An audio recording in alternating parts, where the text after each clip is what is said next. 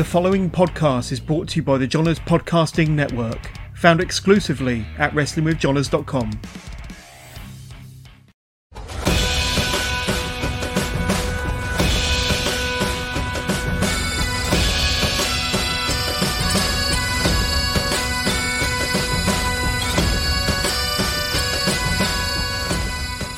Welcome to the latest edition of the SWN podcast. I am your host, as always, Billy, uh, the feeder podcast for Mickey's Mosh Pit. I am joined this week uh, by WrestleZone head referee. Is it head referee or senior referee? Head referee sounds good. Let's go for that. We'll go for head referee. WrestleZone head referee, uh, Dennis Law. Welcome to the show. Hello. Nice to be on. Um, nice to have you on. It's, it's first time I've had a referee on the show, so it's it's it's uh, bit of a new new world for the questions. I can't go uh, like best wrestling. I, never ask best wrestling move anyway, but I can't ask it now. Um, first question is always the same though, so we'll just dive straight in. How did you get to pro wrestling? What was the moment that watching it got you hooked? Um, I was thinking about this today, and sometimes my memories aren't very clear for when I was younger. But there's one thing that really sticks in my head is when the Ultimate Warrior returned um, at Mania Eight that that really hooked me in, and I don't really know how I came came about seeing it, but I think that was like the gateway into being a wrestling fan. And then it was like a lot of ch- children that grew up in the '90s. I was like Friday Night Raw, watching it with my dad and my brother, and then I think one of the other things that really that really got me as well was um, rushing home from school to watch um, a recorded version of King of the Ring 1998 and Mick Foley going off the Hell in a Cell that was that's really been impr- imprinted in my brain.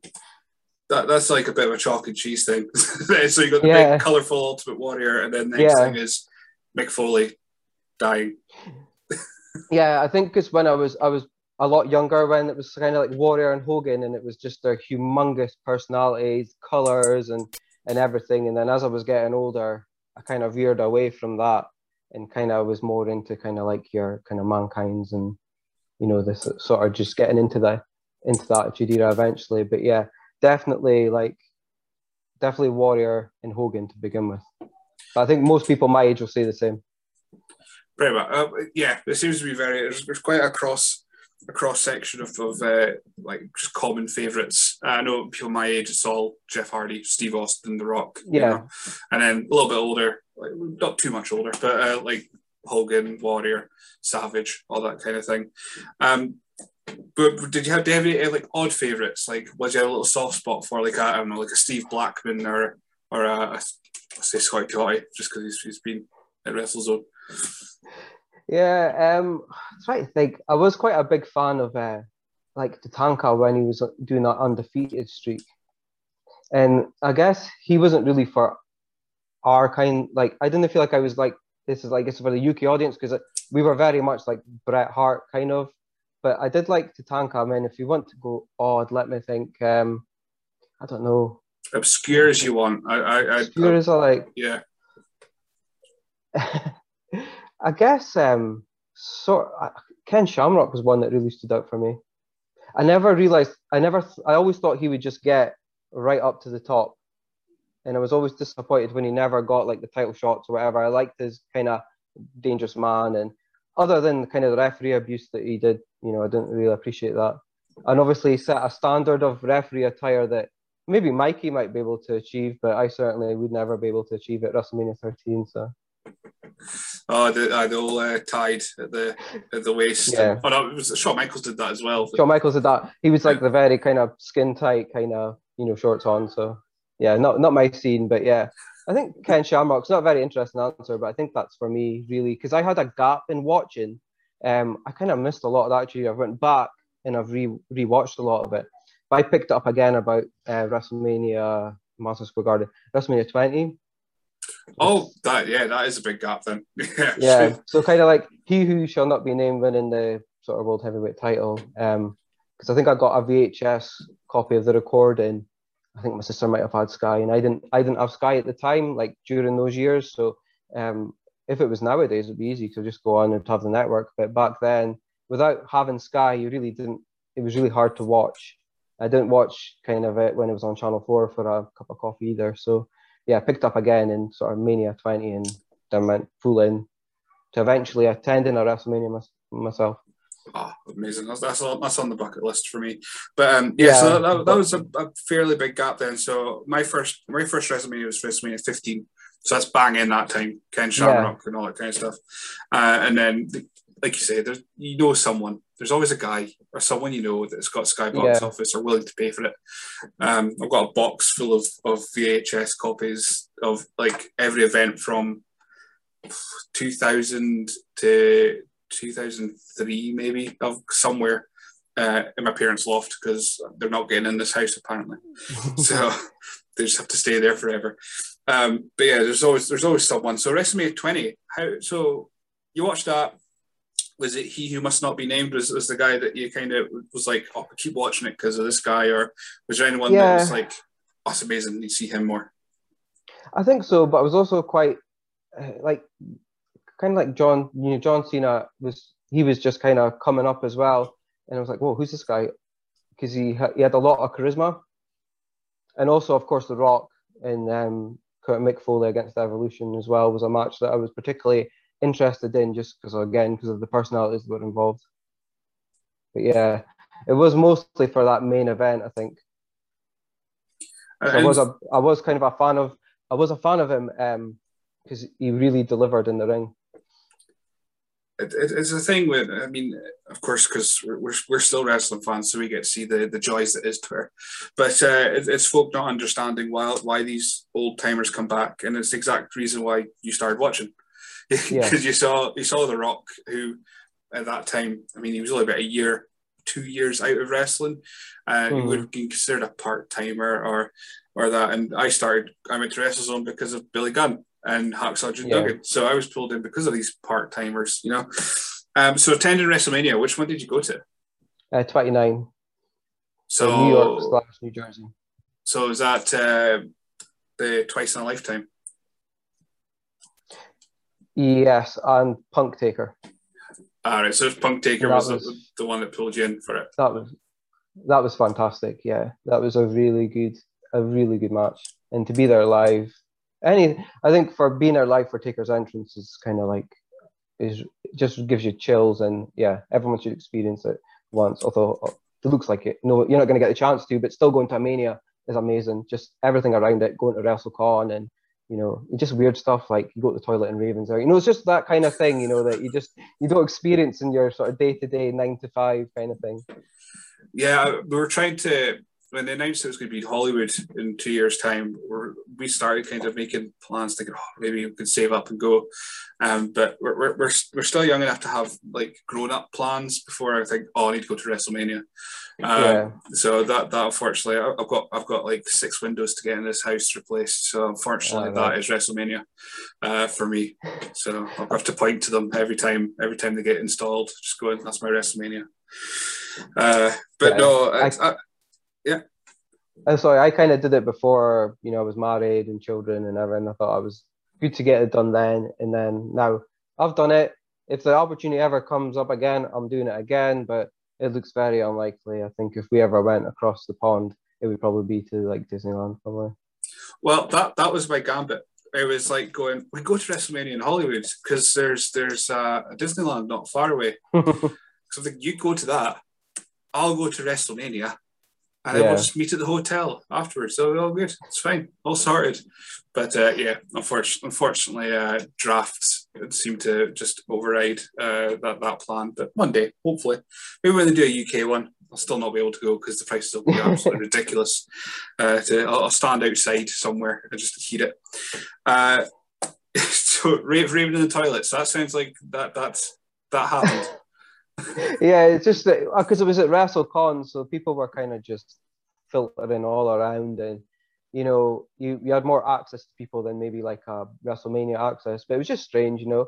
You kind of walk in, you kind of take one step back, oh, and then you just get on with your business because you're in the toilet, so you can't really speak to anyone in in the toilet. I I have enough like nous to know that that is certainly not the done thing to do. So I've heard the Randy Orton story, or was it a, a photo of Randy Orton that appeared on Twitter of someone like taking a picture of him washing his hands in the toilet. I thought, yeah, that that's that's just too far.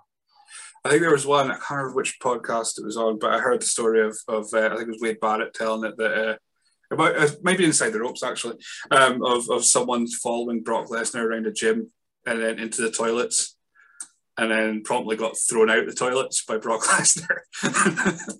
yeah, that's that, yeah, that is just completely insane. That's he probably got off quite lightly just getting thrown out. Uh, so, so, how how aware were you of the Scottish wrestling scene before you started training um, to both to become um, referee or start training WrestleZone in general? Well, I'd actually I I was aware of of WrestleZone itself themselves. I had been to a show, um, a couple a couple of shows actually. I think I'd been to a Liquid show, and I was at the um, Summerhill Hotel Regal Rumble that um, Brian Tucker won. Right. So this is going back. Is this going back to 2011? Could be 2010, 2011. Not hundred percent sure of the dates. I, I I knew like the new, core nucleus of the guys like from over the years. Um, I'd, I'd known them probably since I was about probably 16 probably. So I knew of them. So I knew about WrestleZone. Um, so yeah, I kind of I had an awareness of them, but uh, the wider scene, um, very very little. Um, my my wrestling at the time, I was more focused on watching sort of WWE, um, sort of Ring of Honor kind of Brian, Punk, Joe, then graduated into TNA with you know kind of Joe Angle, you know, you know, and AJ Styles and stuff. So I wasn't really seeking out anything in in Scotland, but I did always keep track of how WrestleZone was doing or try to attend the the shows that I could. Um, I was trying, yeah. When you were speaking about 2011, he mentioned TNA, and I thought, "Oh God, hope you were weren't watching it." No, no, no, we're going 2006 yeah, time. Yeah, yeah. So that was kind of like, and then I kind of just kept kind of watching WWE mostly. Would be my kind of main promotion that I was watching at the time. Were Were you an avid watcher of the wrestling channel then? I was actually that that was yeah. I do remember the wrestling channel um because I think it kind of just rotated a lot of things like over and over again. But you know, there's some good World of Sport bouts on there, and you know, I think I remember watching Major League Major League Wrestling on there as well. Um, I think there was a storyline maybe. Try to think, was it Raven Punk did some stuff in in MLW? I'm sure, and I think Dusty Rhodes was there, and Steve Corino, and yeah, the, yeah, I, did, I do remember the wrestling channel. Oh, that's that was that was my um, hook up into into TNA, and oh man, Vic yeah, was a turning point in 2004. That was just I was all in on TNA from that point onwards. As yeah. soon as Elix Skipper got onto the cage, that was it. Yeah, and Don West just losing it. Oh, Don West was the best. I can't believe he got so much hate online from people. People just don't like fun. That's that's the problem. Yeah. Uh, so so you knew the guys. So was that kind of where you kind of not coerced, but were you like politely suggested to try uh, training, or was it something you wanted to do? What where did that journey lead to? I think I've always known that I've never had the sort of athletic capability to be a wrestler, but always wanted to be involved in wrestling in some way. So I kind of realized, okay, I've got these limitations, but I but re, but I looked at a referee and thought, well, I could maybe try this, not knowing that I could do this successfully or not, and that could be my way to be part of the show, rather than put myself through trying to train to be a wrestler and more than likely fail miserably and then go, oh well, that's me, that's me finished and and skulk away. I, I thought, well, let's go down the referee route and see how I get on, and I think I've done all right not bad. Uh, so yeah, that, that's the thing. Is like I, am I'm, I'm the same. I just don't have I don't have the coordination. That's the biggest issue. And then I, and then once I turned when did I pass my driving test? 18. So once I turned 18 and stopped walking everywhere, that was pretty much the end of the athletic bit as well. So it was just yeah, that was that was the killer. But I wanted to always try and beat into it. I always thought, oh, eventually I'll train to be a manager. And then now I'm 30. I'm like, I don't want to do that. I'm quite happy just quite happy doing this. This will do. I'm yeah. in it, but in it enough that I'm not getting. I'm only getting the snidey comments on on social media. That'll do. I'll take that. yeah, that's fine. Yeah. Yeah. Uh, so was refing always so like I say, refing was kind of like your your go to. That was what you were going to do when you started. So I don't know how WrestleZone operated, where you got the basics how to wrestle, and then did refing, or how did you actually? get I- to be a referee? I kind of got a different journey compared to Mikey. I'm not going to tell her story because you know, I don't know if you're going to have him on or, not. Maybe one day. but- Possibly one day. Yeah. yeah. so like I was just from a purely refereeing standpoint and kind of just enough to know how to do the kind of referee spots for want of a better term. So my training isn't so I'm not like a wrestler trained per se, but I can do I can do the referee's job in its entirety. So I was kind of trained up as a referee was how it how it worked for me. So, so we're not going to see you in a, in a match like Winky anytime soon. Not unless you want to see the most one-sided beating of all time in WrestleZone history, then probably not. Sounds like you're calling out everyone there. Uh, uh, no, it, I mean they're beating me up. Don't you start writing things that might get me into trouble. uh, so yeah, so what was it like when were you told that right? You've when when were you told you're right? Right, you're ready. You're gonna referee this match. When, where, who? Um, it was, it was more. Do you want? Do you want to go and apply your skills on a show now? Do you? You know, we feel like you're confident. Do you feel confident enough? And I kind of went, well, can I kind of have a half show maybe to try and test the water? Because I didn't know what it was going to be like being out in front of a crowd. Um, that's a complete game changer. Um, you could do everything you can, like in amongst training and, and things, but once you're in front of a crowd, it, it, it's completely it's completely different. Um, you know, some people thrive and some people fail. Um, so I so I kind of agreed to do like half a show, and that was in Fraserburgh Leisure Centre, uh, June 2011. So then that was my kind of like introduction to on-show um, refereeing. So just half a show, and I think maybe the last no was it a battle royal? I remember two of the matches. I remember my first match because that was um, Sterling Oil against Los Sistos, and it was a tag a tag title change actually. So it's quite a good um, first first ever on show match. And then my main event. Now I guess this is kind of like out of the frying pan into the fire.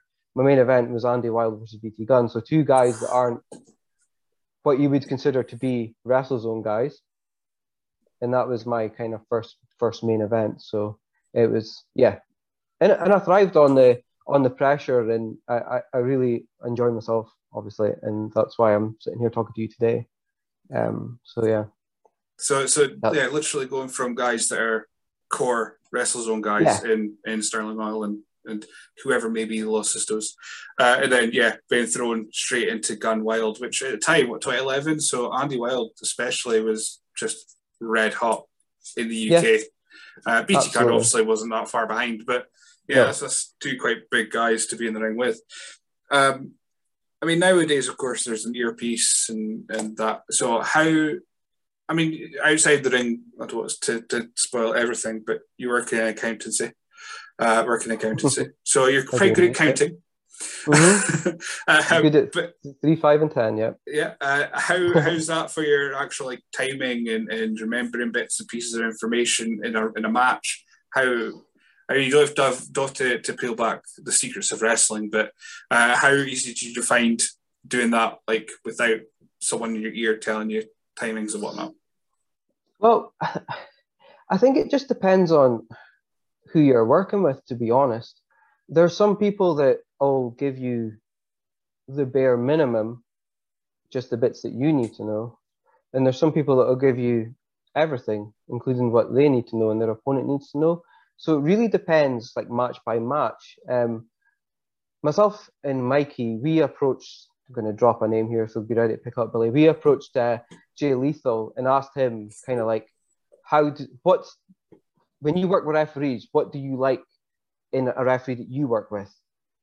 And he said that he likes kind of a referee to like know the match so that he's always got that like safety net just in case. And he probably 99% of the time never needs it, but for that one time, the referee can be there and just help him along the way with what he needs to know. So I guess it just, depends on who everyone kind of works in a different kind of way. It's, it's the honest opinion. I mean, I think everyone knows how, how, how this works now anyway, so I'm not really exposing anything, to be honest. I mean, it must be kind of pressure, especially if you're like the first half of a show, and like you got the first match down, absolutely fine. But you're you're now sitting there going, oh God, hopefully there's been no changes between that first match happening and the second Yeah. match. Because you're just going, right, I'm Yeah. hopefully I might get loads of information at this point, I might get none. So hopefully I've remembered everything. Yeah, that that does. Yeah, I mean, sometimes if you think about like if you're on your own, you're doing six matches, you could get three, and then you know you you've you got your interval then three. So there's a lot to remember. I guess then you just have to break it down into chunks and take the time you need to kind to go. If you need to go backstage again, then go backstage, and that's why like myself and Martin work really well together. We kind of we can work off each other. He knows when I need more time or don't need more time, or we can get going. Or yeah. So if you've got a good ring announcer, that that can be half the battle too. So, so if uh, Martin's padded for time and discussing uh, where, where to get tickets and uh, get raffle tickets, you, you know what's happening. She's just like you need a minute. Uh, ninety percent, ninety sorry, ninety five percent of the time, that's just his stick. uh, so, of course, part of refereeing is I will we'll speak about your influences and your heroes in a bit, but Yeah. part of refing obviously is the ref bump. hmm Do you remember your first one and how nervous were you for it? Okay. I don't remember. I, I was. I, I'll be honest. I did do a little bit of research before I came on here. I'll have to be open and honest. I did do a ref bump early on. I'm trying to remember exactly when, but I'll maybe tell you the, the most memorable one from my first year. Let me think. So Cloverleaf Hotel, one of WrestleZone's sort of venues that unfortunately has been since demolished, but an amazing venue. It was the ring on the sort of low setting. There was a bar, everyone around the ring.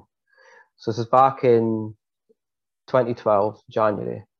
So I'm going to start with, I should maybe say, you know, pe- they were hanging from the rafters. Maybe is that something you say when you're telling a, an old wrestling story? You know, Like so, puffing on a at, at cigar, the, yeah. the old Cloverleaf Sportatorium. Yeah, Sportatorium, uh, puffing a cigar. Um, but it was it was it genuinely was a packed house, it was Damien versus um, Brian Tucker, uh, on his undisputed title main event, and the crowd were absolutely hot for it. Just it was just an unbelievable experience. Um, I took a bump and you know was hearing the crowd, and I don't know what was happening because I I'd unfortunately gotten in the way and was knocked off the side, and the crowd just went absolutely ballistic. Um, probably Sterling Oil shenanigans, as you could imagine, Billy. And when I came to and we got to Brian winning, I think there was actually people crying in the front row because it was so it was such an emotional moment because Brian had he had the long sort of getting beat all the time and he won the Regal Rumble and now he's converted it into the undisputed title and he's like the underdogs finally came good. I remember that one because I just remember the absolute racket that was occurring from the crowd as I was bumped off to the side. Uh, that's I mean it must be great working at WrestleZone. I don't know if you, you've worked anywhere else, but uh, for WrestleZone anyway, that they're so invested that you can tell what's you, like you know what's happening in the match or have a rough idea, but when the crowd reacts, you go, "Oh, well, this has happened." So that's fine, Yeah. and I've got I've got another minute here to to wait and then recover and, and what have you. So it must be it must be quite good having such a vocal crowd. I don't know if you've ever had a match where like I mean, other than maybe the Union Square shows where there's just no reaction, and you have to kind of well, there's no ref bumps at Union Square show, really, is there? Not not so far. No. Um, yeah, Union Square is a completely different animal. You've got that kind of walk by kind of crowd, so they might stop for a couple of minutes and then keep going. So occasionally they'll stop.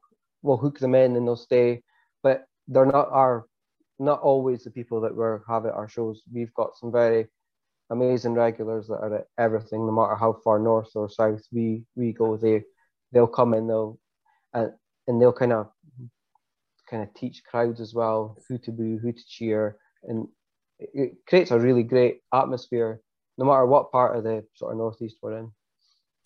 Absolutely, yeah. I, mean, I, I think one year I'd I heard the Union Square was starting at eleven, so I was there on the train at half nine to come for eleven. I was there the whole day, and from that point onwards, I still I, I always intended to go back for the whole day, but then I got a girlfriend, and I was like, No, I think I, I, I have other things to do now. So, I, but yeah. always there was a year that we ended up coming to Aberdeen during the day, and uh, it was all I, I knew it was Union Square Day, but I didn't totally let on that it was Union Square Day. I was like, we should go up to Aberdeen, we should go do some shopping, go get some lunch. And then we ended up wandering past Union Square and it was Aspen against Johnny Lyons. And I was like, oh, I'll hang out here for a bit. She was like, okay, I'll go to Boots or something. And I was like, yes, I'll just stay here. You go buy stuff. I don't mind. Just go, yeah. go, go, go. Um, but no, that yeah, is is absolutely different animal. But yeah, I did say I was going to speak about about your ref, referee heroes. So when you started thinking, right, I'm going to be a referee, I'm going to train to be a referee, was there anyone that you kind of went back to study, uh, like um, Jimmy Korderas, Mike Chioda, Earl Hebner, anyone like that?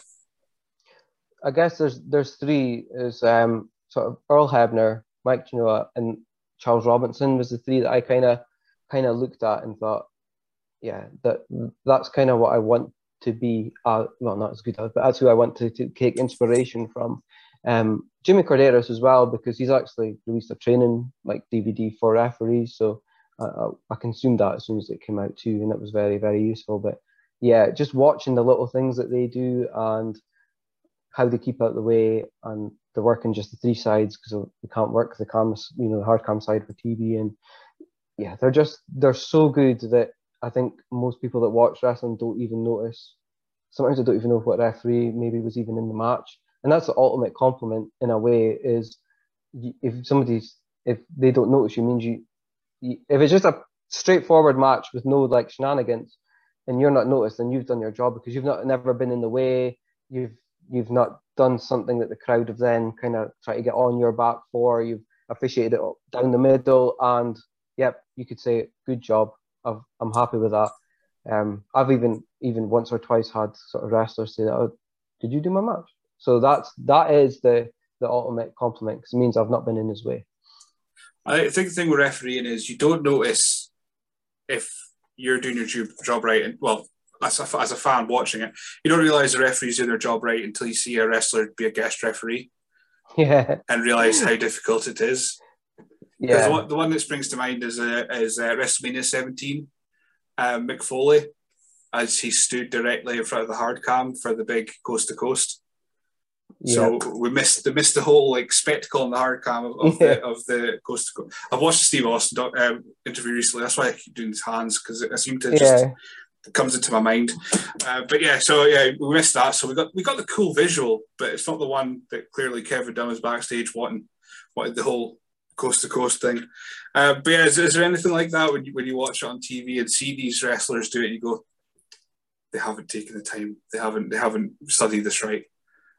Yeah, I think the the likes of um some sometimes when I watch old NWA, they might get an old NWA champion in to sort of referee Dusty versus Flair, and they're just in the way. They're just, I think they're they're just their mind is so set to be a wrestler. They just they can't help but be in the way. Um, Roddy Piper as well. Did he guest refereed? Was it oh, Mania? Oh God, the I Quit match. Uh, Bret Backlund yeah, and just he was just he was. I thought it was like a triple threat. You know what I mean? He just wanted to be in the match. I think myself and Mikey especially, we're not we're not doing it to get like plaudits from the crowd or get our names chanted or anything. We're there to do our job to the absolute best of our ability because you know a good referee can make you know a good match great and a bad referee can make a bad match terrible. So we're in there to try and enhance the overall experience, not to get ourselves over, for want of a better term. Yeah, I'm now just having flashbacks to that. Well, just because it's been uh, recently on OSW review, and they had the the whole microphone I quit match. Do you quit? Do you quit for no reason? yeah, it was terrible. Oh man. Um, right, so we dive into some of the questions I've got here. Just going to speaking about uh, ref. We are obviously going to speak about refereeing because that's that's the main point of this podcast. Uh, but Aspen Faith jumped in with uh, just to ask you about his Hall of Fame worthy refereeing career alongside you.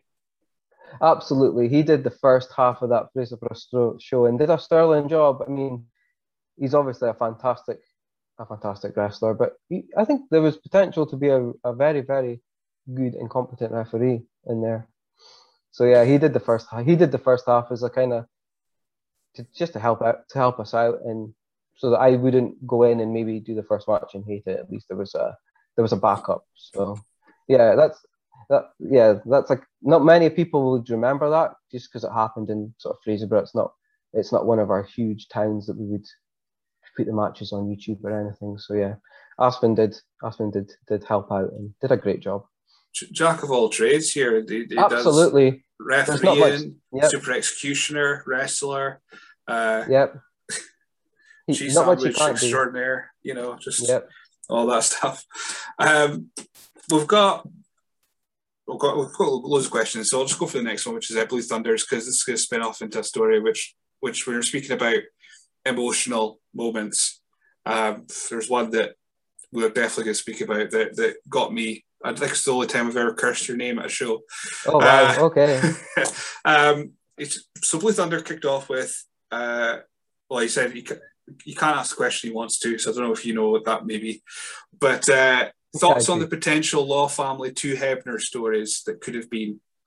Oh, yeah, that would have been absolutely amazing if we could have just if the stars had aligned a bit better, um, yeah, that would have been fantastic. Because I think some of our fan base would remember the whole Ted DiBiase has paid the money to you know do the facelift on the referee to to get the twin refs angle, but a lot of people wouldn't. So it could you imagine the reaction for the people that didn't know that I was an identical twin when either myself or my brother walked out and that would I think that would be have been amazing. Just a shame we never got the chance to do it, and maybe it's too too too many folk know now. But yeah, that would have been brilliant.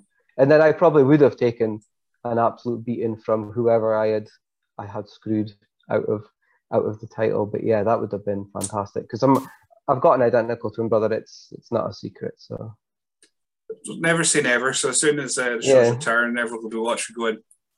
Is it? Is it? Is it Dennis or is it his brother? You'll you'll never know.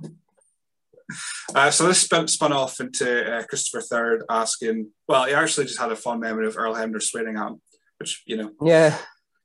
It's all, all fun and games. We've all had a wrestler swear at us at some Absolutely. point.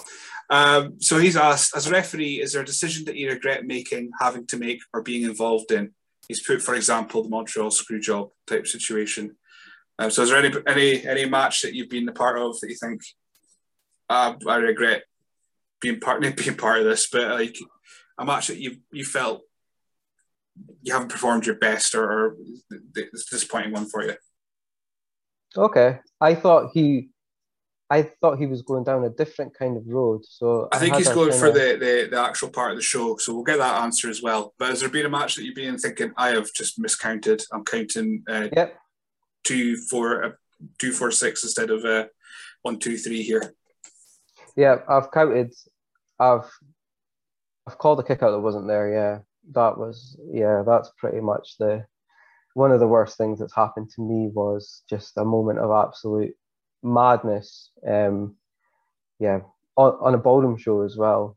Um, you know, the the finish had been changed unbeknownst to myself. So I was waiting for a finish that was never going to come. And they'd worked to their the competitors had worked to their finish, and I went down and I started to count, and I counted one, I counted two, and I'm like, that shoulder doesn't look like it's coming up, and then I counted, and I broke my count, and I don't know why, because every other time I would have just, I have to count to three. It's what referees have to do.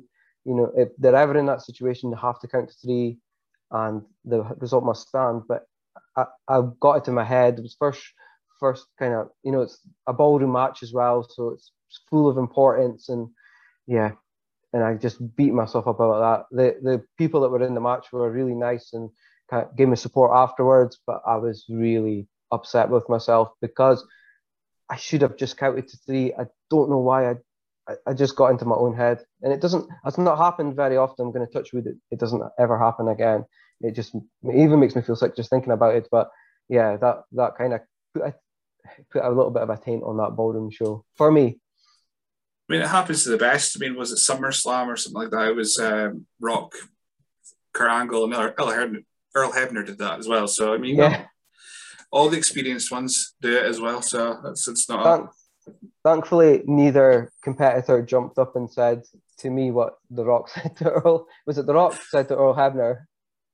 Possibly, yeah, because it was yeah. a rock bottom, and it was, that was supposed to be the Yeah. finish, and Earl just, I just think he- whiffed it. I think he just says kind of like this time or something, or something that made it completely obvious. But yeah, that's that's something that I'll take away from my refereeing career. Unfortunately, a, a sort of negative thought because the, there's loads of backstory to it as well. Um, but yeah, the, it's just so frustrating, and I'll forever replay that moment in my head. It's like just count two, three. It's like I'm watching it from above, and I'm trying to tell myself, why did you not count to three? So as far as on a show, then, because WrestleZone is such a, a, a Yeah. very passionate crowd, is there, has, has there been a result that you thought, oh God, like this, this might actually cause a riot or might cause some sort of uh, issue? And is it a table match? I mean, is, is it any match that's instrumental that could it be? I'll give you. I'll give you two. I'll give you. I'll give you one, and then we'll go on to the table match because I know that's that's that's what needs to be talked about. But the first the, the first one was a referee a referee a show in in Ellon, and I was the only referee. And the first match had a feet on the ropes. Um, bad guy won. First match. So every other match, I came out and got kind of abuse and booed, and they were asking me why their fan favorite hadn't won, and I should get a new pair of glasses and etc. etc. So that was quite a long a long shift to be to be fair. Um, when it comes to the the table match, uh, the the table that Archer went through was not a table that was allowed to be part of that match. Myself and Mikey and Martin had a very you know detailed discussion after that. Uh, the, the the Kings of Catch kind of just kind of jumped on the fact that music was playing and grabbed the belts, not waiting for the official to actually declare them the winner. So yeah, that that was not the they did not he did not go through the correct table. That result was then declared invalid, and unfortunately they then lost. But that that's not my fault. Oh man, uh, from, that's well, that's Martin's question. Uh, what what, contro- what controversial decision involving an official table has Dennis made? Well, official table, I should say. Yeah, But no, I, I well, I was up in the balcony as I like to be during Aberdeen Anarchy, and uh, yeah, when that happened, I was elated, and then when it was called off, I was like, "Damn you, Dennis! Damn you to hell!" I was just like, "Oh," but that means it, it means it got me. That's just that's just Yeah, the power, absolutely. power of wrestling. But yeah, I your, think your if- name was mud for a good twenty minutes. I think if we had a camera on you, we maybe could have paused it to see the exact point where your heart broke, Billy. He, that that Aspen Faith has that effect on me, unfortunately. If that and uh, the Rumble he he fell out of was the two just Oh yeah, worst moments of my life uh, when it came Yeah. to watching wrestling. It was just like, oh, why? I think Um, I felt that on behalf of you when you slipped off that that apron. I was like, oh, Billy is just going to be heartbroken. Well, I think that's what he said in, in, in his interviews. He, was, he came up with the idea and was just like, I don't think anyone will, will get that. He went, I know one person that will.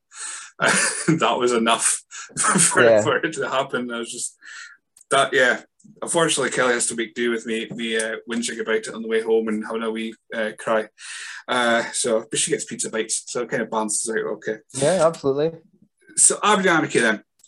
2013 was the first one uh, in the ballroom anyway. Um, Yeah. Over a thousand people. How's that for pressure? Yeah, that is that's a different level of, of pressure. You're thinking we're bringing wrestling back to the ballroom, um, and there's over yeah over a thousand people. You're backstage. You can hear everyone coming in, settling down, and then you know Martin walks out, and you just hear the, the roar is yeah like some, nothing I've ever experienced.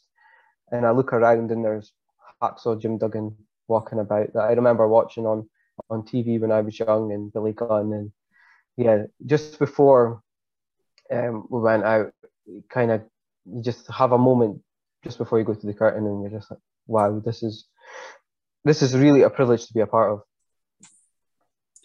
I mean, it must be so weird seeing it's pretty much your two years when you started watching, and then when you kind of got back into it a little bit. That's your two worlds colliding because it's I say Hacksaw and then Billy Gunn. Um, Yeah. Fortunately, it's not so easy with time you actually go to watch the matches to find out if you refereed either of them.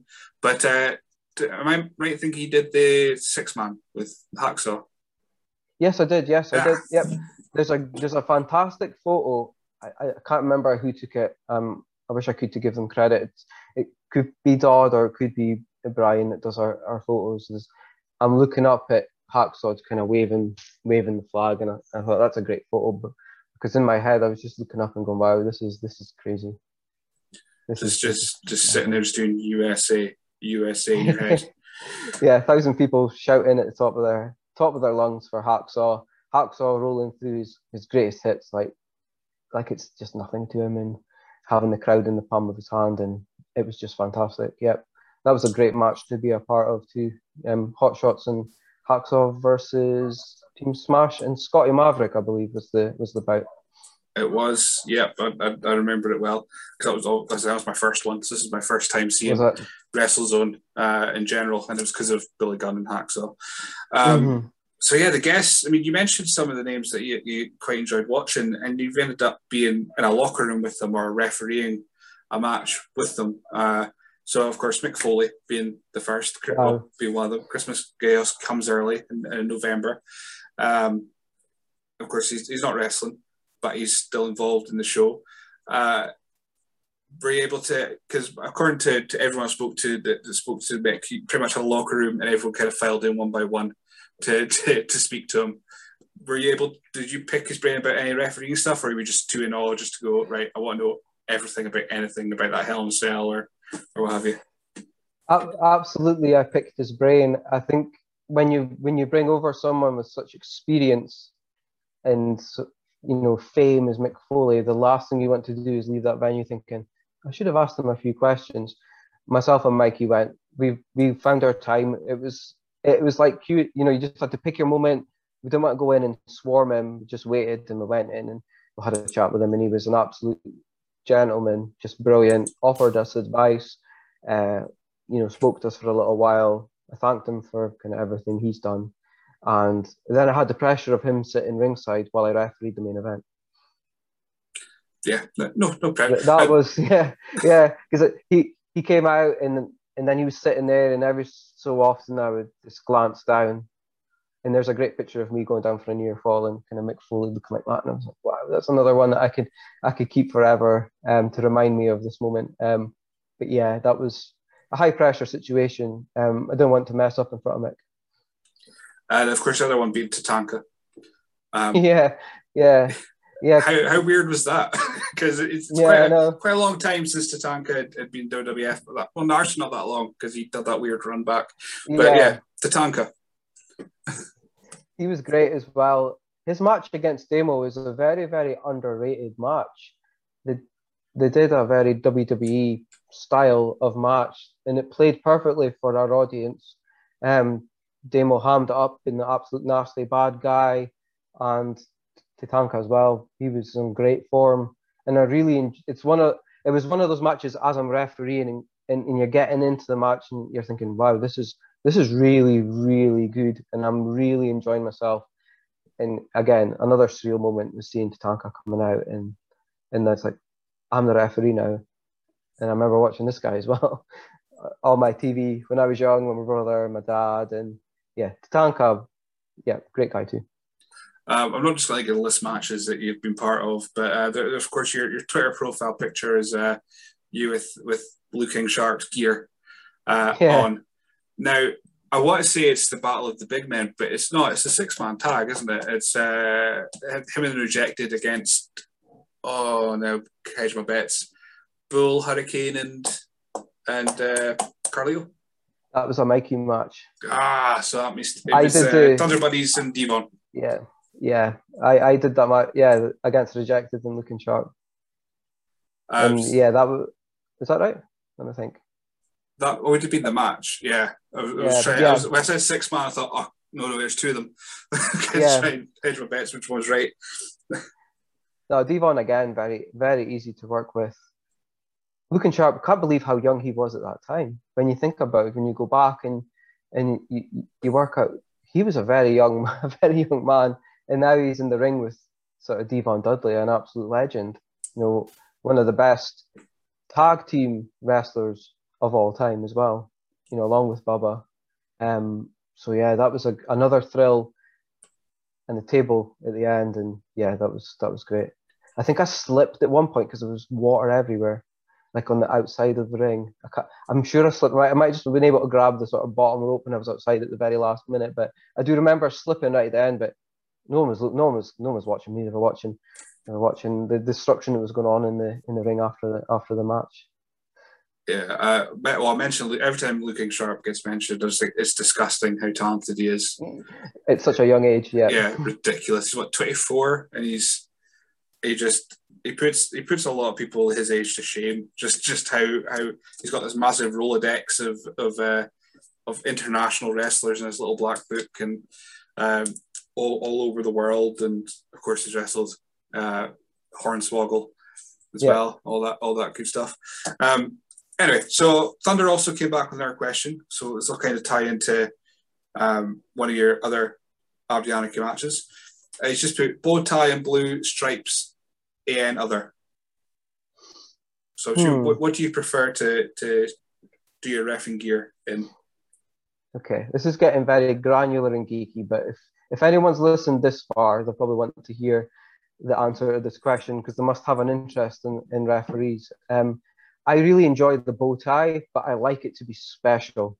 I've only ever worn the, the bow tie and shirt twice in my WrestleZone career, both for World of Sport rules matches. First one was the Anarchy match, Aspen versus Len. Second one, lesser known, was Aspen versus Jimbo. And there's a certain, there's a feeling you get when you put on that outfit. You feel super professional. It's a hark back to the sort of olden, the great days of the world of sport so I, I, enjoy wearing the bow tie, but I would never want to wear it all the time and overexpose it in a way. I like I'd like to keep it special for a particular world world of sport kind of type of match deserves the the bow tie treatment. Um, everything else, unfortunately, we'll just get the stripes unless WrestleZone say the new referee uniform is the bow tie. Then I then I would then I would toe the line and wear it, but I like it to be special and those certainly the Len Aspen match was it was great to be able to wear that to add to the sort of presentation of the World of Sport match and show my yellow card as well, which I thought was quite cool. Uh, yeah, that that match in particular has so many stories around it. So um, I don't, I don't, we're not going to obviously go as as you said granular into it um, because mm-hmm. there's there's so many bits and pieces around many podcasts uh, with with Aspen, especially. Yeah, there's quite a lot to unpack about that match. To be fair. Uh, yeah, that whole day around it. But uh, yeah, what was just that moment where you're you, you were getting told pretty much tell them this is what's happening next. what was going through your brain, or are you just going, right, it's just part of the show. I'm calm. I'm the referee. Got my bow tie. Yeah. I'm just going to get through it. It's fine. I think so had the had the bow tie on, had the outfit on, had my, my yellow card, red card. I was ready. I was in the ring. I was I was ready. I was focused. Uh, I'm going to referee this. It's going to be great. Going to count fall standing up, old school style. Um, good on the knees that. Um, but just just as the two competitors were were in the ring, completely on the fly. Um, I was told I had to say something before they started the match if I knew that in advance, I would have prepared something. I would have watched the intros a bit more closely.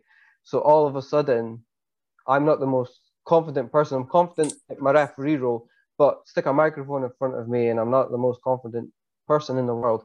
I'm now trying to think, oh, what do I, what do I have to say? What can I, what do I say in front of a thousand people before this match started? And I wish someone, and in my head, it was like, I wish you would told you would have told me backstage this was going to happen, and I could have prepared myself for it. So I must have ram- rambled off something, and then boom, let's get going, and let's just keep focused on what's happening in the ring, and kind of kind of kind of block out anything that was happening around the ring, and just focus on Aspen and Len delivering a fantastic match that I was certainly very happy to be a part of, and and felt like they they really did justice to Len's kind of comeback. Uh, yeah, that's, that's, a very diplomatic answer. I'm very yeah, as we as we thought it would be. Uh, just yeah, but uh, yeah, anyone who wants to know any more about that match, my podcast with Aspen Faith and uh, Mikey's Mosh Pit with Aspen, you'll get the whole story somehow Yeah, between the two. absolutely. Yeah, it's It's, incredible. it's, it's his story to tell. Uh, but speaking of, of matches that, that that obviously we, we can't go into a whole lot of detail in, um, you refed, you did ref Mike Innes's one and only match that's half on the record. Um, so we won't go into the, the opponent and all that kind of stuff because you know, speaking Yeah, out. no. But the actual moment itself, you're you're there refereeing your fellow referee in a match. How, how was that any different for you, or was just like run the mill? How how did that? Did you bounce off some ideas? Because of course Mikey knew, knows the rules, so he knows how to kind of where you can stretch them. How how's that dynamic? I think the, the match itself they had down. I didn't really want to try and put anything into their into their match. There was a big sense of pride that I was involved in Mikey's wrestling match and what a performance he he put on that night. It was in great shape, you know, and he really he he really gave a good account of himself in the ring. So really for myself, it wasn't run of the mill. To me, there were it was like a pride, like oh, I'm really proud of Mikey. I'm glad I'm in here. I'm here if he needs any help. He didn't, but I'm I'm there and I've got the best seat in the house to see him hit, perform his match. Uh, was, was there any like night before dreams of just going right? I can help him out. I can I can hit our guy with something and be like, whoa, referees all stick together, or you're just like, no, it's fine. I'll leave them to work it out, and I'll just I'll just do my job. yeah, I think it was just. I think the last thing they needed was someone else to try and stick an, an opinion in. They just needed to make sure that they were confident in what they were doing. And yeah, I thought it was a it's a great match. It's a shame that it's now lost for forever. We'll have to get Mikey to get back in the ring one more time just to just to, so he can get that match that he can um, show off in the future. That- That's that's the one. That's the one that, that will get you in the ring for. Uh, the referee showdown. nobody want, nobody wants to see that. Uh, it, it would make sort of Nick Patrick and uh, Earl Hebner look like a Flair Steamboat. I absolutely forgot about that match until you just said that's how what's now remembering. I think- my brain. I think a lot of people have forgotten about that match for a very good reason. Oh man, Nick Patrick, what a guy. Um, yeah, so that's all I've got in my head. I've just got Nick Patrick in my head, which is terrifying. Um, so yeah, so as far as as like the next lot of referees, of course we've got James Chesser. He's he's uh, refing quite a bit Yep. now. Uh, also had uh, was his name Jack as well for a bit. Jack. well, Jack McGregor, yep. That's Jack the one. Um, I, I, I used to I love back in the day where you knew all the all the referee names. So you had like like Jack Doan and Teddy Long and you, all- you Yeah. knew all of them. Now nowadays I know Mario Elias if he is one. Rudy Charles probably it. Um, but yeah, so yeah, Jack. So uh, you kind of helping out training the next lot of referees to come through, or is, uh, do you deal with any of that at all? They're predominantly trained through the WrestleZone Training Academy. We're always on hand. Um, I like to speak to them and, and I like to tell them a lot of the stuff I didn't know when I was starting off as well. Um, so we'll me and my me, myself and Mikey will, will grab the referee and go through go through a few things. Um, they're very they're trained to a very high standard at the training academy. I can't get through as much. I've kind of got very very busy personal life, work nine to five, study after work, two children, wife, out the road, etc. So I, I don't get down as much as I maybe would like to. I do get down enough, kind of well, plan it go down just to get back and ticking over before we start shows again. But yeah, we we do make sure we impart knowledge um, as much as we can. Uh, there's a lot that that maybe we didn't know specifically. Not that we weren't trained well. There's some things you might only learn from someone that's very experienced telling you about it, or from just maybe failing at it and then being told afterwards maybe you should have done X, Y, and Z. So yeah, that's kind of what myself and Mikey kind of like mentoring maybe more than more than strictly training. And uh, how annoying do you find it when you're trying to do a 10 count and people count the, the crowd count the number ahead? Yeah, I that doesn't really bother me. I've got kind of a reputation for not getting kind of broken or corpsing in the ring. So I can kind of keep usually keep my head on straight and just count my count and ignore them because the minute that I the minute that you sell it, they'll keep doing it forever. So just ignore them and just let them have their fun. Well, I'm I'm doing my job. I'm I, I know how to count to ten. So if I'm on six, seven comes next. Doesn't matter if you shout eight. I, I, I don't I'd like. I don't think I, I could handle that because I'm, I'm sitting there. I'm sitting in the crowd getting furious at the same time when Yeah. everyone's sharp. This is there's, Yeah. there's a count going on. This isn't funny. but other Yeah. people find it funny. So I mean, who who what am I to, to tell people what's funny or not? But uh, yeah, people do that or, or counting them just random. I used to, I did it once maybe randomly at one of my first shows, counting the wrong numbers, thinking, "Oh, I'm so funny," and then realized I'm not. This is just No. annoying for everyone. I, I certainly will ignore anyone that, that wants to count different numbers. So, but fill your boots. If you've paid your ticket and you're sitting down, then that's fine. Oh yeah, as Those long as you don't put your hands on them, that's fine. Yeah, don't don't swear. Uh, certainly at WrestleZone shows, and don't don't put your hands on anyone. Then, yeah, if you want to, if you want to think, if you think you're clever and you want to count, then by all means, you very rarely rattle me. Now you see, you say very rarely, so that means you must have come close. Um, I'm sure. I think you did speak about it a little bit on, on the mosh pit, but Yeah, has there been I a did, moment yeah. that's that's properly got you thinking, right, I'm going to just leave a little bit, I'm going to just turn away, and who are the culprits? I think one of the main culprits that's got me close, not quite, not quite as is anything involving Alan Sterling, whether it's Lord Allen, mixed marshal, you know, Allen, or the, the current captain Allen. It's, he's very difficult to referee because he's just so funny, and it's it's quite difficult to not laugh at some of his shenanigans, especially when he had the likes of Malice in tow, or he had, or Jeeves was bundling himself into the ring. You know, it's very, it can be very difficult. Most of the time, I would just turn around and see Martin losing it, and I would just be. And that's even harder when someone else is is laughing and you're trying your best to just remain straight faced and stoic, and you can look. At, you don't even want to look at Martin at that point. You just want to ignore him and just okay, I'm ignoring him because he's laughing. I'm just going to end up laughing. So yeah, I think Grado as well is he can be quite difficult to, referee just because he's he's just a naturally you know funny in the ring, funny backstage, just funny whatever. He, no matter what he does, he he's a very very sort of funny guy. So he's quite difficult to. Uh, but no, Jeeves, I've never seen someone take so many steps to get into the ring. It's just incredible. It's mesmerizing when you had the hump Yeah, and all that kind of stuff. Oh man, just yeah, absolute best.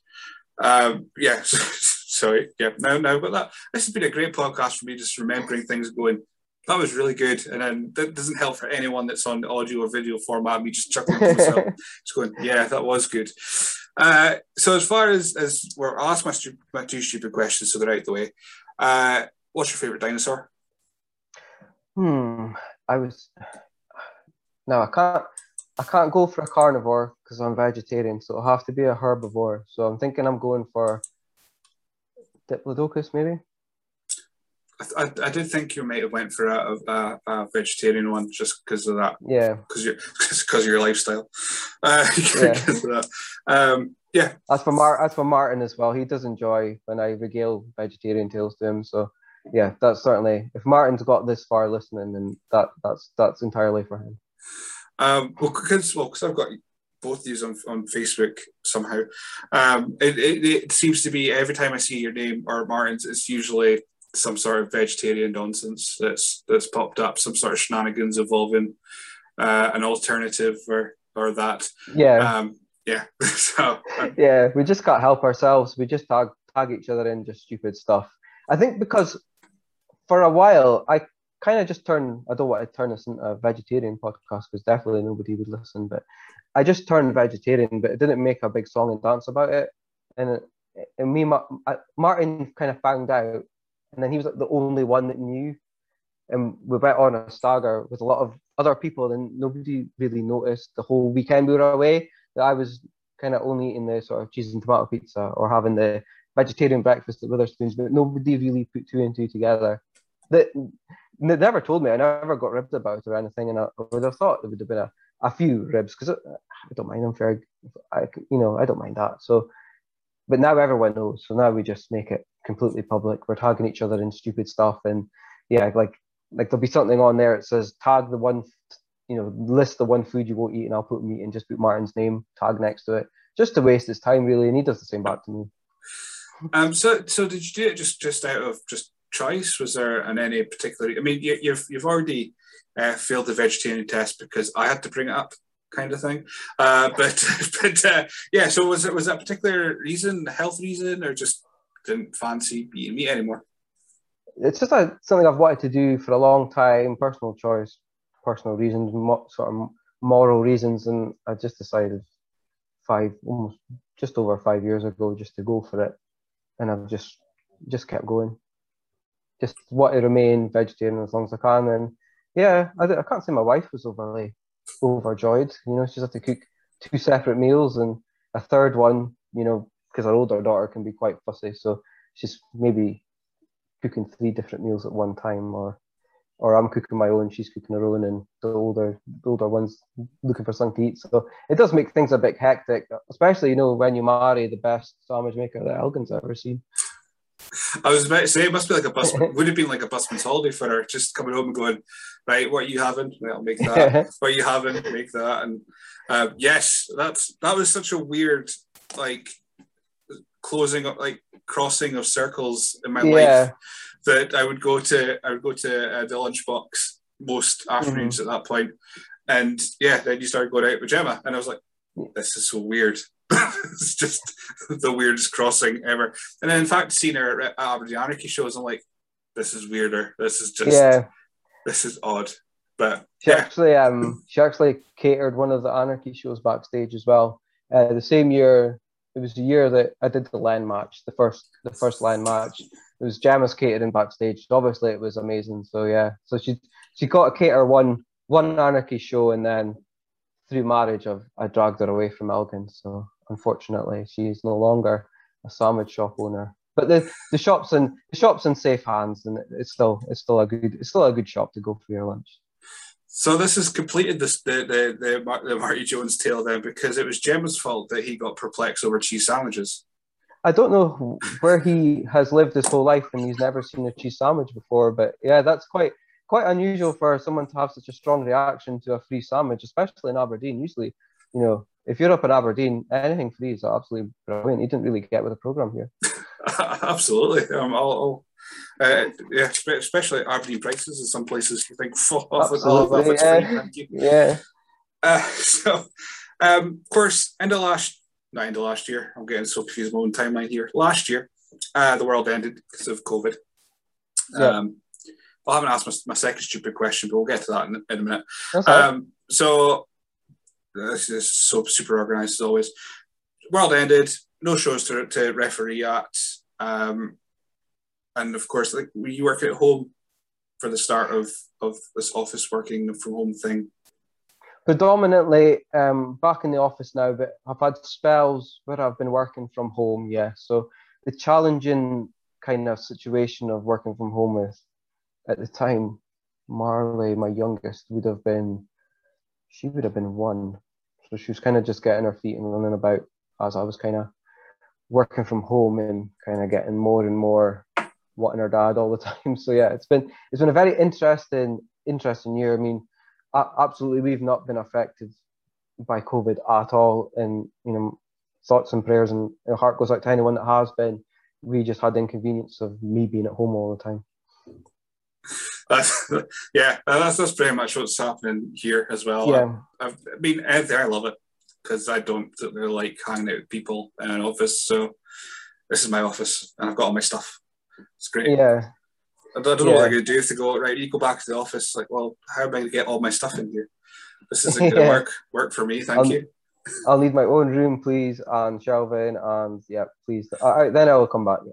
I need somewhere to put my my uh, Beyond Year and my Captain America shield, and then that's that that is a deal breaker for me. Uh, so yeah, so uh, I mean, you're very busy working, of course, family, raising a family as well during that time. So wrestling probably wasn't wouldn't have been a priority before lockdown, really. But have you been able to to kind of watch, study anything? Um, you to see you've been watching a little bit of bit of everything. But is there anything in particular that's grabbed you? AEW, New Japan, just WWE. What's what's been your flavour? still a still a WWE loyalist. Um, and watching mostly the pay per views now. I don't really have have the time to kind of watch the weekly TVs. or kind of read I read spoilers. I listen to uh, Busted Open, and that kind of gives me enough, you know, reviews and kind of that kind of covers it, so I can watch the pay per views. They've always got good highlight packages anyway. I have watched AEW. It, it can be quite a difficult watch. I'm afraid. Um, some of the things they do at the referees, I don't necessarily agree with. I don't want to sit and become sort of Jim Cornette or or other detractors, but I think they can maybe look after the referees a little bit better. However, I have been watching sort of Aubrey Edwards refereeing some of Chris Jericho's matches and kind of seeking inspiration from her certainly. Um, definitely in the early kind of run of AEW, the, the the kind of way that they worked her into matches and kept her really, really strong and really kind of authoritarian, and even sort of Chris Jericho was toe on the line. It was really good to see. Um, yeah, there's a. I mean, I don't, I don't watch it because every time I watch it, I think, oh, this is actually pretty good. They make some sort of really ham-fisted, um, like reference that only people that read sheets and spend their days on Twitter understand. Like, oh, you've taken, you've taken me out of it now. That's it. You've taken me out of the moment. I was enjoying it. You've just ruined it for me. But there's, uh, there's one referee that that does the Young Bucks matches that seems to just be Rick all over Knox. the place. Right there we go. Hi, Rick Knox, yeah. Um, so yeah. particular bane of your life watching AEW. I think so. I think it's because I enjoy refereeing tag team matches so much, and a really well put together tag team match, proper ring cut in half, referee still looking strong, even though the kind of heels are cheating, but the referee isn't seeing it it can be an absolute work of art. And I really enjoy doing tag team matches. So when in the sort of young bucks matches when there's no counts or they're kind of just left to do whatever they want, I, I kind of I struggle to see how that's keeping the referee strong. You're kind of just making him look like he's just there to count maybe the three at the end, and he can be so much more. And I, and really good tag team matches is just is just a joy to be part of and that that does kind of frustrate me. Um, but I guess I mean AEW is on a bit of a tear just now, so it's not really affecting where they're going. It just affects people like myself that's maybe more skewed to watching what the referee's doing anyway, just naturally watching the referee. Mm-hmm. Oh yeah, I mean, I suppose uh, as as a referee yourself, you're always like you say with Aubrey Edwards, you're, you're always looking for a little bit of inspiration to maybe add a subtlety to, yeah. to your own work. Um, so, just wild future planning. Uh, what would be your your dream match to referee to stand the ring and, and watch? Would it be I don't know plucking names out of my head yeah. here? Flair, Undertaker, just so you get the entrances. What would be your kind yeah. of dream? And can it be? It doesn't have to be people that are currently active, does it? Um, go for both. One, one's okay. one that's possible, uh, even if it is a bit of a fantasy, one that is plausible to happen, and one that you just okay. would love to be in the ring for. One that it's a complete fantasy would be a Midnight Express Rock and Roll Express match in their prime. Would be just absolutely amazing. Jim Cornette on the outside. I'd love to. I, I would just be a. I'd be so good. There'd be so much. There'd be so much to do. But these guys would be so good, and you you have one of the well one twos in terms of greatest managers of all time on the outside as well. Could you get any better than that from classic, brilliant tag team wrestling? I would love to have been a part of that. Um, kind of doing it every night or on tour with them would just be unbelievable. Not sure I could keep up even because they're just that good. So uh, that would definitely be the the fantasy match would definitely be that. And um, yeah, try to think of a modern match would it's maybe going to be boring. So it's going to be. To think tag. Try not picking tag teams because I would love to referee an FTR match because they get it. They know exactly how to perform in a tag team match and keep the referee. You know, look at some of the matches they did in NXT against you know American Alpha, just unbelievable and the referee was as big a part of the match, and they used the referee so well that FTR would definitely be on the, the kind of the dream the dream list. I'm just trying to think if there's a tag team out there that would be able to work with them and deliver such a polished and great tag team performance. Outside of that, would like a pure rules match also be up here? Ali Ring of Honor? Yeah, yeah, absolutely, yeah. A, a pure pure rules match. Yeah, even even another sort of if you went back and could do another World of Sport match, but with people in their people in their prime. Um, yeah, just try to think pure rules. see if you could see if I could have been in there for some of the um, Bryan Danielson, Nigel McGuinness matches back in the day. That would have been a great experience too. When they were going back and forth, especially like I think they had a match in Liverpool. It was, I think it was a bit of a bloodbath, but I think it was very a very very good match as well. Trying to think of another tag team to go with FTR now. much like yourself. I think, but if you look at some of the, if you could do the cross promotional, you could could maybe slide the Usos in there, or you could could slide the New Day in there, or just people that are just tag team focused. I'm not talking about throwing two people together and, and calling them a tag team. Certainly, the the intensity and speed of maybe an FTR Usos match would be would be something for kind of the modern era, or maybe you know FTR versus try to think someone in AEW, Young Bucks maybe, but probably not. Maybe Hangman and Hangman and Omega maybe could potentially. There's always one question I ask in these podcasts yeah. that I just know it's going to haunt you for the rest of the, yeah. evening that, that I brought definitely. up. You're that, like, that, that definitely. I, I think I need maybe like a roster up on my screen and I can have a look and think, hmm, who could I who could I choose? But definitely, yeah, definitely FTR, FTR, and another. Um, so I'll dive in my, my second stupid question I asked, which I think seems to be insensitive when I ask this because of the nature of the question, but uh, we'll go for it anyway. Uh, what would win in a fight, two sheep or one cow? Hmm, that is a very difficult one. Um, two sheep and one cow. It's not a fight to the death, though, is it? Before I answer this, um, you know that that's the question. I leave it. I leave the person answering to, to make up their own mind. It could be a count out, could be okay. could be a submission. I don't know how, okay. but you know, just how how you would uh, how you even decide yeah. who wins? It's, it's it's up to you. I guess being an Aberdeen fan, I've maybe got to favour the sheep of just, play, just, just play to that stereotype. We'll go with the, we'll go with the sheep. Being an Aberdeen Football Club fan. Fair enough. Fair enough.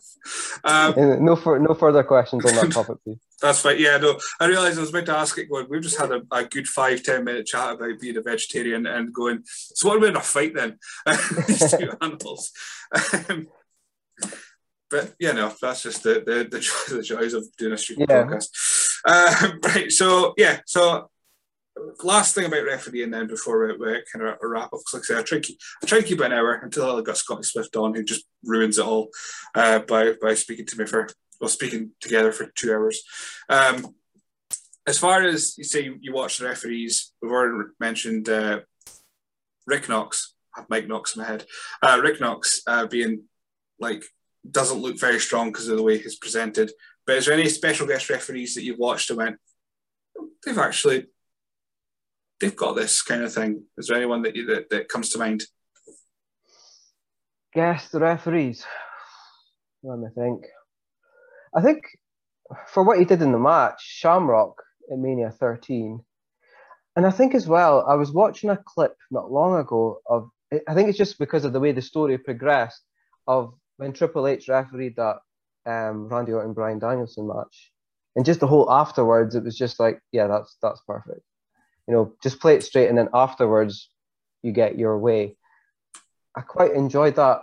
Um, but there's not really, I think guest refereeing, maybe a special shout out to Richard R. Russell when he, he guest refereed in Turriff one time. But yeah, I guess guest refereeing The kind of they kind of stand out as not maybe doing the job quite as well as the referee, which maybe is good in a way because if if they could suddenly just slide in and do it, then who's to say that anyone can just go and do it? I can't. I can't wrestle, so I would be an absolutely terrible and one of the world's worst ever wrestler. So I, yeah, maybe I shouldn't expect them to be as good.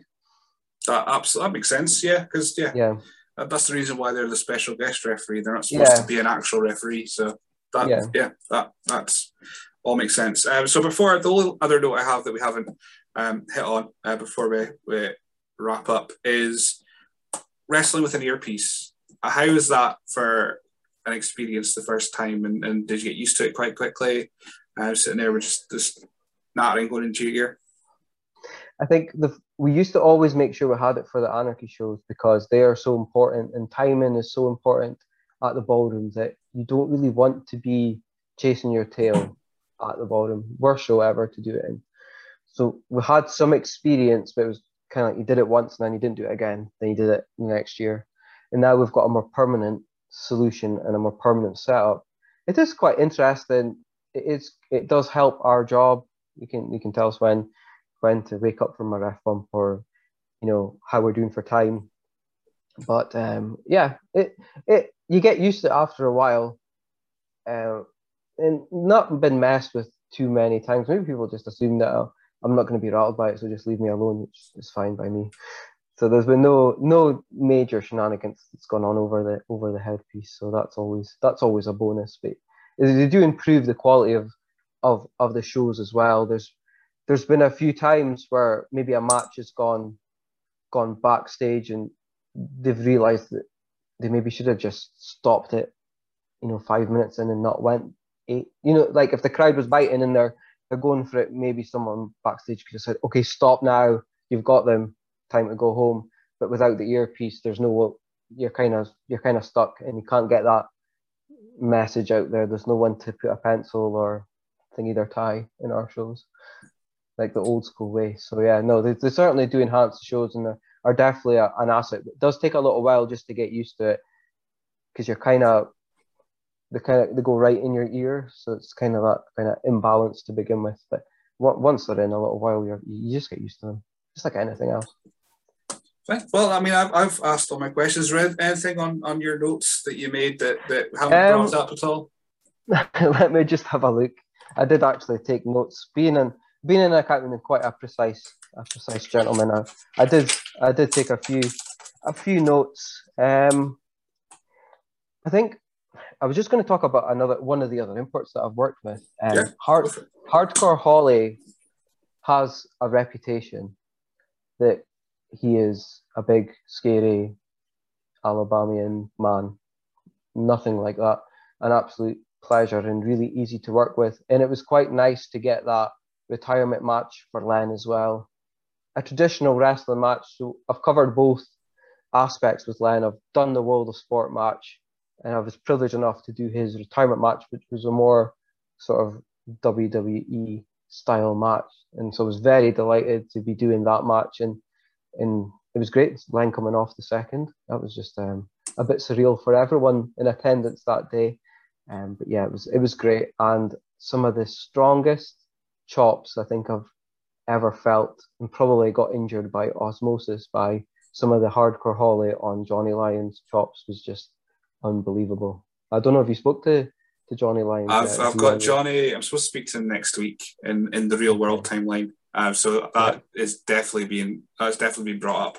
If I can yeah. if I can hand if I can kind of rein Johnny in because I'm assuming once yeah. I hit, hit, a topic he's very passionate about, I'm I'm lost. Absolutely yeah, because if you've if you've watched some of his um, YouTube videos, especially the one on cinema etiquette, once he gets going, there is no stopping.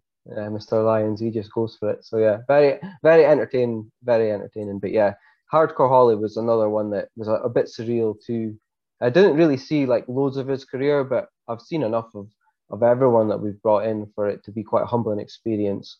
Um, and Hardcore Holly was just lovely, and watched all the matches that he could as well. And yeah, if every if every import was was like him, it would be absolutely brilliant. Most most of them are. Most of them have been. Most of them have been nice.